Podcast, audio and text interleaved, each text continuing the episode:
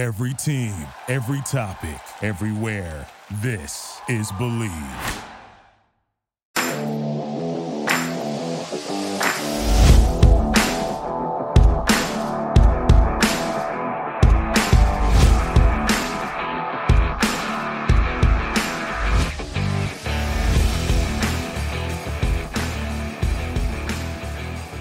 Friday, and you know what that means. It is takes on takes here on the Prospects and Props podcast. You take over the show, you provide the takes, we provide the reactions. Uh, it's always our favorite show of the week where we just get to hand over the producer's mic to you guys, and you get to throw in a bunch of takes for us to react to here on the show. And Jaime, I will tell you, a interesting week of takes here on the show. We've got like long Yeah. diatribes and storytelling that is involved with some takes. Um, we've got some takes about some fantasy football related stuff, some draft related stuff. We cover the gambit here. You and I have a take that we want to debate here on the show in terms of what is worse, a headache or a sore throat. We'll get to that at some point during the show when we feel the time is right. It's a lot of fun things for us to discuss here on the show today. Uh, would you like the two takes that are related to hashtag our Lions first? Would you, would you like that? Sure, let's do it. Let's So- do it.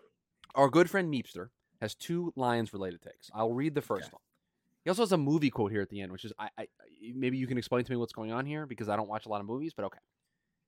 Take Jameson Williams missed almost all of last year. Caught what one pass? Will miss the first six games this year, then take another three or four games to get up to the speed of the game and develop chemistry with Goff, who may or may not have the inclination and arm strength to take advantage of Williams if slash when he's actually open. So, including the final six games, we may see 400 yards receiving and four touchdowns total for 2023 if we're lucky.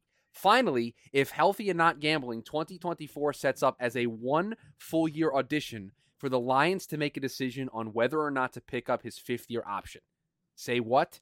Tell me I'm crazy, is the take from Meepster. Um, And then the Ferris Bueller quote uh, in here, which says, The world moves pretty fast. If you don't stop and look around once in a while, you might miss it, which I think is a perfect way to end a take with a movie quote. yeah, I think this is a very reasonable take. It's well Um, thought out, uh, well thought out, and it's a position I don't think I previously considered until just this moment that we are going to have the smallest of sample sizes on a guy that they traded up to take in the draft. Yeah, uh, and so this is going to be. We'll see how he finishes the season. I I would be. I'm a little hesitant to call to call this year a lost year for him, missing six games. And, and I get the point of you know he's got to get back up to speed, but like he's still going to be able to do all the off-season stuff. He's not hurt. I, I and I state in this way that I don't think we can build in an excuse if he has a poor season this year. I don't think I feel comfortable just excusing it all to the suspension. Uh, you know, he's not suspended for 12 games. He's not, it's not the Deshaun Watson. I'm out two and a half seasons. 700 plus days. Yeah, th- this is a factor and it's going to matter. And yes, I do have some major concerns that, you know, we, we didn't see much of him last year because of the injury. Wasn't super impressed with what I saw at, in the meantime. But again, there, uh, last year, what I was still considered a, a get back year, a get right year. This hurts missing the start of this year and allowing Goff to continue to develop chemistry with somewhere else because there's not a guy that has a lot of reps with Goff or, or in this Lions offense or in the NFL in Yeah. general. So And you got two rookies coming in to join this pass catching group that he might develop chemistry with a little quicker than he has with Jameson Williams. That's another Correct. concern that I would have. so the overall take is correct in that I mean again I'd push back a little bit on just saying assuming we're going to get nothing from him this year but yes they're going to essentially have a 28 games left Sure. if we uh, uh, eligible games in these next 2 years to make a decision on his fifth year option but I would also say that like at the end of the day the fifth year option isn't always the be all end all um, you can always put yourself in a position to decline it and come to an extension or to work on an extension beforehand that eats up the fifth year that eats away the fifth year option Sure. anyway so like yes I, I guess the overall state of the take is I agree completely. I'm not sure there's a lot of information to glean from it other than to be like, yeah, this is actually something we should note that this decision has to get made earlier than people think, and we just haven't seen a lot of Jameson Williams in a Lions uniform yet. allow me to push. I don't disagree with anything you just said there, and I agree that we are kind of walking this fine line where we may have a small sample size. But allow me to throw some cold water on this and present an alternative opinion. We are Okay. sitting here talking about this specific take when it comes to Meepster's take about Jameson Williams because he's played a limited sample of games, and so we just don't know. Jimmy, there there's just as much of a likelihood that he plays in the 12 games this year, and he's an active reason why the Lions offense takes another step and is why they're Yeah. able to win the division. And so if he only plays in 12 games this year, but he's an active participant, 11. It'll be 11. sorry, 11 games plus Yeah. any potential playoff games, and Mhm. he's an active participant in them making a run to win the division and making a run to being a legitimate team in the NFC, don't we kind of just immediately wash away the fact that it's only been 12 game 11 games? Oh, sure. Like so Yeah, and- this is it's razor thin and it could go either way because while yes it's probably Yeah. only going to be 11 games at the end of the season, if there are 11 decent games and he's actively helping them, we're going to forget that he missed all that time in year 1. The fact that he was suspended for the six the, the 6 Yep. games of the season, it's going to be, wow, did you see the impact Jameson Williams has when he was on the field? Like that's what the conversation will be. And it's very possible. And I, 'cause 11 games is more than enough to make an impact. And, and we all expect the Lions to be playing in the postseason. So we're talking 12, maybe even 13 games for, for the Lions. And uh, so there's plenty of room for him to make an impact. He has not set himself up to have success so far this year. Obviously, with 100%. the- with the Yep. missing the six games and co- after coming back from an injury, but he still has more than enough time to make an impact. And if he's a key piece of this offense, which by the way he should be and needs to be, there are there are not enough. There are some good players on Detroit's offense. There are not enough elite playmakers on that team right now for Jameson Williams to not have an, to not make an impact. Outside of Amon-Ra St. Brown. I said enough. I I'm just say saying. there weren't any. Amon-Ra St. Brown. I'm on. Ross St. Brown. You have Jahmyr Gibbs, but how many high end athletes do you have that are going to make year one in, or make impacts right now in 2023 that would prevent Jameson Williams from mm. having that opportunity? Not saying he's going to do it; he has to go out there and do it, but from having that opportunity, there are. Oh no, no. Outside of outside of Amon-Ra St. Brown and Jahmyr Gibbs, there's nobody. So I like Sam LaPorta, but he's not going to stop me from playing Jameson Williams. so he's going to have the opportunity to have that Sure. impact you talked about. The question is, is does he hit the ground running? Yeah, and, and, and again, it's totally up to him because if he comes in and those first like three or four games back, he looks like the guy that they traded up for in the first round. People are going to be more forgiving of the fact that he got suspended for six games and missed most of last year with an injury. They're going to be very forgetful because if he's actively helping them win, it's going to be like, okay, we've got a player here, and then that makes the fifth year option conversation kind of solve itself. And again, it's it's not apples to apples because he's a young guy and we haven't seen him play a lot. But we have seen players come back from four to six game suspensions before and perform as they always have, Yes. or or within relatively a, a close amount of a, a close proximity to what their statistical outputs were, were there. Obviously, we don't know what that's going to be for Jameson Williams. I love Jameson Williams. He was my wide receiver one in the draft when he came out. But we have to acknowledge that he is missed now either through injury or suspension a lot of development time. And so he still has a lot to prove. This is a big this is a big year, but I think the overall take here is that 2024 is a make or break season for Jameson Williams with the Lions, and that I do agree with. Uh, early candidate for 2024 breakout uh, on the Detroit Lions, Jameson Williams, depending on how 2023 goes. Early, early, early favorite in that regard. Uh, the next take here from Easter, which is related to the Lions, we can continue this conversation. Uh, take the bigger issue is that the Lions' potential dearth at defensive tackle is probably their biggest question mark in 2023. They've got McNeill, Martin, and Buggs, with Cominsky chipping in. The elephant in the room are Onwuzurike and Paschal, both of which have been unavailable for long stretches of time. Yeah, so so they are a little weak on the interior defensive line, and I think there is there is a level of optimism about that pass rushing core in general. Obviously, they have Aidan Hutchinson, who everybody loves.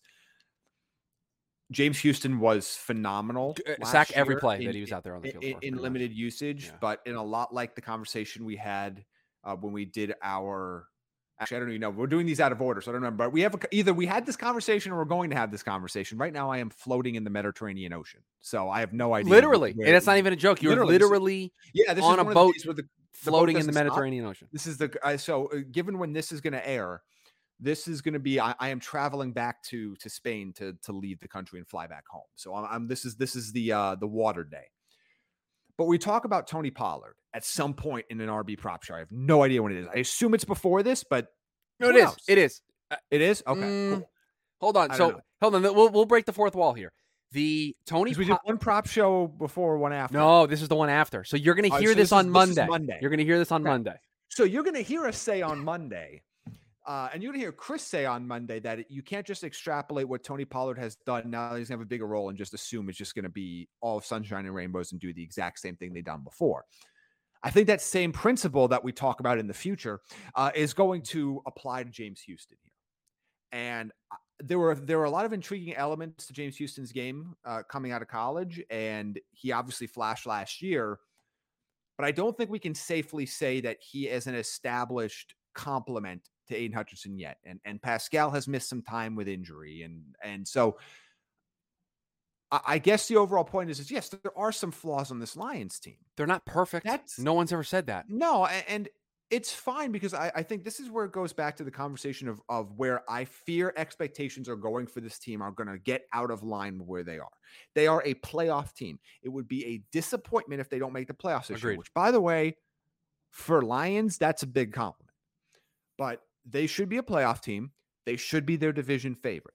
They are not a Super Bowl contender No, and the the, the constant effort to push him into that next tier too soon, uh, not by Meepster, but by people in general, are just have me a little bit concerned. Yes, the Lions have some flaws, and I think they're gonna they're not they can't keep up with the Philadelphias and the San Franciscos of the world. I don't think they are as deep as those rosters, and I think they can go, they can make the playoffs, they can even win a playoff game. But I'm not sure they're going to go on the road and, and beat any of the the the few, but the few top teams in the NFC. This take from AC eleven seventeen. Take Matt Canada is a worse offensive coordinator than whatever the Patriots had last season, and he is the worst play caller in the NFL. And he provides the rankings for Matt Canada in his career. Wisconsin 60th, NC State 98th, NC State 57th, NC State 41st, Pitt 10th, LSU 76th, Maryland 69th, out of football in 2019, QB coach of the Steelers in 2020, and then 21st and 26th each of the last two years. Canada is not all, is not only the worst play caller both sides of the ball, he is also up there for one of the most unqualified coaches in NFL history.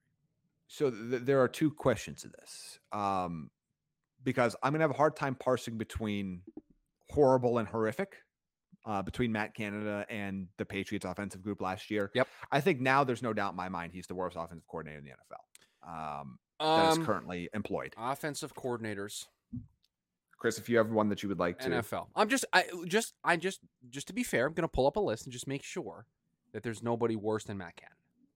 I think I agree with you, but I just want to make sure. I agree.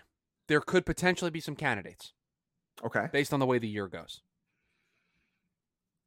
If it's a disaster in New York, people are going to riot in Nathaniel Hackett's door. sure but nathaniel hackett yeah but worse than matt canada i don't know but as of today Pete Carmichael in this in New Orleans could be a candidate. Could be. But I, I feel confident in as of today. Saying saying Matt Canada, I I agree. Matt Canada is the worst. I agree. Comparing this to last year in New England, uh, at least Matt Canada was qualified to have seen an offensive playbook before. That is correct. Uh, so like that's the I think that's the the slight difference for me. Um I agree. I'd rather Matt I Canada. will than- not I- defend Matt Canada. well, here's the thing. I would rather Matt Canada than what New England had last year. That doesn't mean I like Matt Canada, but if those are the two options you're presenting to me, I would rather Matt Canada. I guess, yeah. Joe Judge. Two- Joe Judge was a disaster. two evils. Matt Patricia was a And disaster. Matt Patricia, They were a disaster. Yeah. le- lesser of two evils, I suppose. But boy, uh, It's but kind Matt of a Canada's kind of a theme in is- is society these days. But Matt Canada is absolutely holding the team back. And here's the other the other factor here. We've talked about when you when you did your uh, coaching staff rankings. Oh yes, on, on TV I can pull and those up here for us.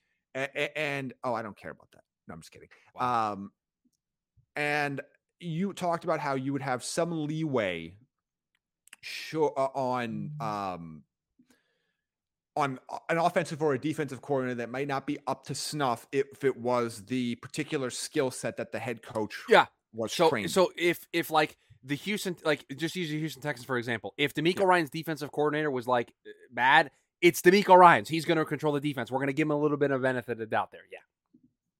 So problem here is is what is Mike Tomlin's background? He's a defensive minded guy. He is Tony Tony Dungy system. There isn't somebody else on this team. Pittsburgh ranked Like- 10th in my coaching staff, and that was after adjusting for Matt Canada. So that's how highly I think of Mike Tomlin. And that but that's the that's the issue here. Uh, this is not like oh you have a poor. You, you don't have a case where you have a head coach that can okay push comes to shove, I could take over the play calling. No, I can can't do it. install- Like it's they don't have that, and they, they're entrusting that offense and a young offense, uh, excuse a young quarterback, I should say, in Matt Canada, and it is perpetually underperformed. Right. I, I, I don't, I don't know. Uh, I, I don't know why there's this this loyalty. I think it's absolutely holding the Steelers back, and it's holding back Kenny Pickett, who performed pretty well at the end of last year, despite all of that. But I agree. One, one of the, uh, for my money, the, the worst um, notice Um, in the uh, excuse me, not worst notice. Uh, the worst I got like this this email had notice in it. Mm. Um, worst offensive coordinator. I'd agree. I. I I think I think we'll, right we'll now talk at the end of the year. Yeah, you we'll brought see, up some candidates that could change, but he's right now that he's right now the leader in the clubhouse. I don't get it. Um, all right, let's have this this debate, and we'll tell the story behind this. Uh, As we've mentioned at least five times throughout, we're doing these recordings. We're recording a bunch of shows in advance, and so while Yeah. you're hearing this, Jaime is going to be out of the country. I'm not going to be in Arizona. Like Jaime and I are both Yeah, traveling. you're going to be in what South Carolina? I mean South Carolina in the and- Mediterranean Sea. and it just so happened to, to coexist with you going away, and so we just recorded a bunch of these shows. Yeah. Um. We w- when we went to record some of these shows, we've been doing double recordings. We've been doing two, three episodes at a time. That's what Yep. made it very confusing for us. So we recorded uh, a couple of episodes, and I had a really bad headache. And you were like, "Dude, do you really want to continue to to, to go through Yeah. these shows?" Because like I know what a headache's like. Jaime gets migraines all the time. So then we had a bit of a debate in the pre-show. We're like, "Save this for our takes on takes episode." So what is worse to have to deal with? I presented headache. You threw out an alternative for us to debate, which was a sore throat, a sore throat. Yeah. and I am firmly team headache. Okay, so I, I've actually spent the last 24 hours thinking about this. So that we're recording this 24 hours after you The initial heard conversation. your last episode. Well, and also the last episode that you that you heard. That's correct. Yes. So I, I will say this on a micro level, on a light, so let, let, us say a mild, b- uh, both ailments are mild. A sore throat is worse. But as it gets more severe, As the severity The headache- increases on the on the, the- on the chart, yeah, I, th- because the sore throat start the level of inconvenience of a sore throat starts out really high. But the difference between a minor sore throat and a major sore throat, while different, is marginal. is is less of a climb Yeah. than a minor headache and like a major headache or a migraine. I'd agree. So to me, it's if if both of them are mild, if I have like oh a mild dehydration, high headache, or a mild sore throat, the mild sore throat would be worse for me. I feel it's more inconvenient, it's more noticeable. I feel it every time I swallow. It it, it, sucks. I mean, for both, But- both are not great for what we do on a regular basis. Well, both are just not great in general. Sure, I don't know anybody walking around that's like I don't know any headache enthusiasts. but out there. specifically for what we do, like a sore throat, like I'm dealing with a cough right now, and it's the worst. Like I, Yeah. it makes it, it makes my job fifteen times more harder than it has to be. Yeah. And so, but to, to me, I think that's the scale of if they're both mild, a sore throat's more inconvenient, but as the severity increases, uh, the the pain and inconvenience uh, and debilitating debilitatosity. Yeah, That's not a word. de- That's the That's so not a word. uh, of of headaches make it way worse. So it, it's like one of those scales. It's like going up like this, and then headache just goes. Yeah, and there's a peak for for sore throat. Like they when they cross, Yeah. it's over. It's over. Yeah. And, and look, as somebody that had uh has had double digit cases of strep throughout my life and had tonsils removed, I am and migraines, I am very familiar with both an, an- elements of this. double I not get- digit cases of Oh, strep throat. Chris. So when I I lived in South Florida as a, I, I was a sick kid. When I was a and this was I was like eight, Okay, I think, when this happened. Uh I had 12 strep throats in one year, one calendar year. Which is a lot. It's too many. That's yeah, way too many. Yeah, it's a lot. Um, and then so yeah, and then I ended up moving to Arizona, and it got a little bit better. But then uh, I ended up having to get my tonsils removed a few years later. By the way, I, I do not recommend getting your tonsils removed unless you're a kid. Or I mean, obviously do it if you have to, but like if you can do it earlier, do it earlier because it uh, apparently the older you get, the less fun it is. I The still more have my, severe I still have my the tonsils. recovery. I still have them. Yeah, no, mine mine got taken out, Hmm. but I don't get many sore throats anymore. So there you go. Um, all right, Jaime. Bailey's gonna have the last word here because he's got Okay. three takes from us to pick from. We're gonna get to all three, so we're gonna get to play my favorite game: Okay. door one, two, or three.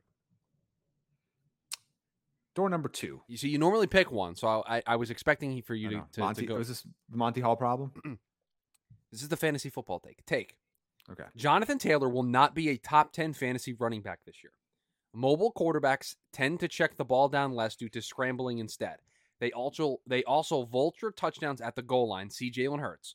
Whilst A Rich and JT should form a dynamic duo that could be very efficient on the ground, Taylor will not put up the counting stats needed to be a top 10 guy. His current ADP will lead to huge disappointment.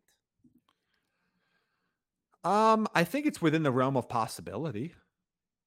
And, and I, I think those are all pretty reasonable concerns. I would say right now, he maybe I'm the wrong person to ask because I have him as my RB10 uh, in average fantasy points per game. If I use my fancy dancy uh, adjusted points total, that kind of factors in games missed because I do think he might miss the miss games. He's RB12 for me. Um, I'm trying to see where I ended up ranking him in the midst of everything. I'm Like, pulling it up right now. To me, not having him as a top five or six running back is factoring in exactly what Bailey's talking about. Correct. in my So, opinion. l- so let me see where I have him. So I, I talked about where I had him projection wise, considering all the factors that I put him in at RB7.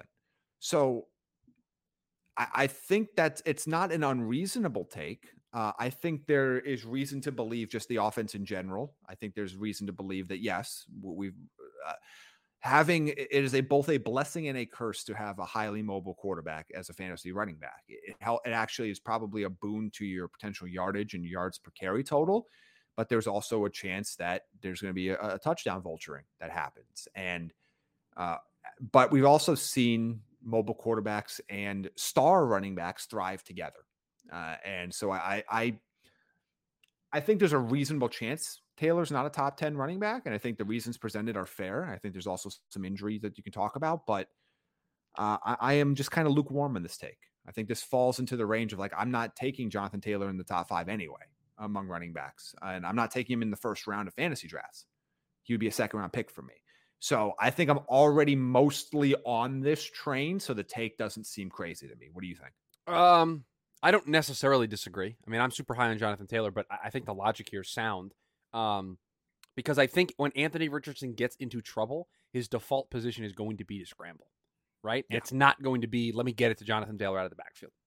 And so, if that is the case, then we're losing some volume just inherently because of that. Whereas with, and again, I love this guy. I thought he, eh, you know, had a great career. Eh, We had a statue back at quarterback last year, Matt Ryan. He could not take off and run the ball, so he had to check it down. And so that volume is just going to probably be scaled back a little bit. So just on that alone, yes, I would agree with Bailey's logic here.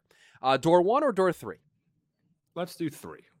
take Derrick Brown will get more sacks this year than he has had in the three in his three years a three year career up until now six sacks. Uh, Evero will scheme Okay. up more one on ones for him with mug defensive fronts, and he will take advantage. I'm glad you looked at the number because I didn't. know I did. I, well. I mean, he put it in the take, so Bailey kind of did the one for us. This is just a bet on can can Evero create enough mismatches for Derrick Brown in in this defense. I think the answer is Eh, Again, yes. this is cases the logic is sound, but six and a half to seven sacks is a lot for Derrick Brown. Just given what the, what he's tasked Well, to he's do. an in interior that player, right? Like he's He's got the skill set, and mean, and I, are- I, I'm going to sell the take only because I think that is a, I mean that is a massive leap how many did he have to last year? take. If he had like four and a half last year, I, I might be I might be able to get on board with this. He only had one Looking sack up. last year, so I take back everything I said. I, I, I so he's average what two sacks a year? So two sacks that- in his rookie season, three sacks in 2021, and one mm-hmm. sack last year. Okay. I, I think he'll do more than his average. I think he'll set a new career. I guess that's damning with faint praise. Setting Well, I was just going to say it's not a high reasonable. bar, but But to go from that to six and a half or seven without a position change, I, I don't see it. right, I don't think, by the way, I don't think he needs to in order to be highly effective either. But I, I see the point. he recorded his but first no, sack I- uh, in in uh, 2021. His first sack of the season was on Zach Wilson. Thanks Wikipedia for sharing that information with me. Really, really appreciated that. Whatever happened to that guy? Yeah, well, he's hanging out in New York. Um, uh, Jaime, you saved I think the best take for last, so I kind of appreciate what you did here. I didn't see any of these takes, so I'm glad that it actually happened out this way. take. We're, we're gonna have to do the thing. We're gonna have to do the thing here. Take. Bo Nix is not a top five QB prospect in next year's draft. So we're gonna have to do the thing. Okay. All right, so we already know the top two. Right? So I we're going have to sit here and I have my list of players that I'm going to be scouting, and by the time you listen to this, I will have started to scout some of these guys. So I think it's very fair for us to say Caleb Williams and Drake Maye are going to be in the conversation, right? So those are two. Yeah, I think So so. can I find three other names that I think I would take over Bo Nix? So You- is this? So I, I have a question for you, Chris. Okay. Is this spirit of right now or projected to the end of the year? Well, the take is Bo Nix is not a top five quarterback prospect in next year's draft. We can take it however we want. I'm not sure it would change my answer. I'm just trying to kind Right, of think about it. I think right now, if we if let's do let's do both. Let's do it right now, and by the time we think next year ends, I when when I all right. So who's? I guess the interesting thing is is who are you willing? I I'm I probably put Penix above. Right. Now. I have I have three. Oh, right now or both. I mean, because I think there I think there are a couple of names that could pass Bo Nix throughout the season. well, l- l- let's not talk about guys. That, Okay. Let's just do right now first because there are potentials, and I know you want to talk about Cam Ward. Yeah, hundred percent. uh, Cam Ward's on my on I- the short list for that. but we, Caleb and Drake are, are the free spaces. We know this already. I'd put Penix at three. Then I have some conversation. Does I know a lot of people like this guy, and so I guess the question you have to ask yourself is: the hype that this guy has right now enough to overdo what Bo has already done, and that would be Joe Milton. Because people really He- seem he to like Joe have Milton. a lot of buzz right. He's got and a lot had of buzz very specifically right now. like specific, yeah, like Um, in the lead up to the season beginning. I could see it, but I, I can't get there now. Because like Jaime, let me He's in the category of potentially, if he does goes. But man, that offense is just like it's it, it's it's unique. It's it's it's unique, and that's the best word I can use for it. It- it- it's it- everything is spread out, everything's out wide. It doesn't look anything like what you're going to see on Sundays. it- there's We- there's no. you don't know what you don't know what they're reading. You don't know if it's a half field Yeah. read. Uh, It, it's it, it just it's a it's it's the Josh Heupel offense. It's just very very Mhm. unique. Let me read you the list of names that I have written down that I'm going to scout. Okay. Caleb Caleb Williams, we've already discussed. Cameron Ward, Check. I've already mentioned that he would be on my list if I think he Potential. surpass Bo throughout the year. Potentially, but has, isn't there yet? Michael Penix Jr., you can probably, I think you're splitting hairs at that point with Bo Nix. Sh- sure, but I, I'd have him above now. But I, I wouldn't fight somebody on on there. Jordan Travis, I think he's a potential. I love Jordan Travis, Uh, but he's a not there potential yet, but he's a potential. Yes, Uh, Quinn Ewers, I think is a potential guy. I was I'm not impressed not with in. Quinn last year. I was not in on I'm Quinn. not in on year. him. Everybody, everybody keeps telling me about all this talent, and and I he just it's very fine. To me, If the tw- we'll if- see what happens this year. If the 2021 version of Devin Leary shows up in Kentucky, Devin Leary will be in the conversation. Well, Liam Coen's there too, which is really Uh, exciting. yeah, and, and again, he the only reason why he had a dip last year in production was because he missed time with an injury. He had a pectoral injury Yeah. that made him miss some time. and I- and and, I think obviously Liam Coen not being there is what hurt Will Levis last year, 100%. in some ways as well. And so We know this. We know what this offense can look like if it works well. Like we'll have the best year of his career with Liam Yeah. Coen. So it's like I, there's some potential there. Um, DJ Uiagalelei is a potential guy. I'm I am so out. I I I wish him the best, but I am out. JJ McCarthy,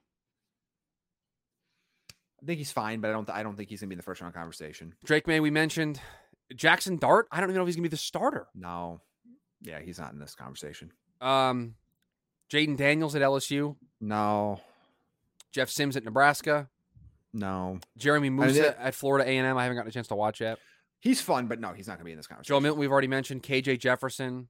KJ Jefferson again, I like, but not in this conversation. So we're, we're Sam Hartman So- at Notre Dame, Spencer Rattler at South Carolina, Frank Harris at UTSA, Grayson McCall at Coastal Carolina are some of the other big names. But yeah, no, no, no. So right now, Bo Nix would be in my top five. he's gonna be he would be three or four, four right? Like for me.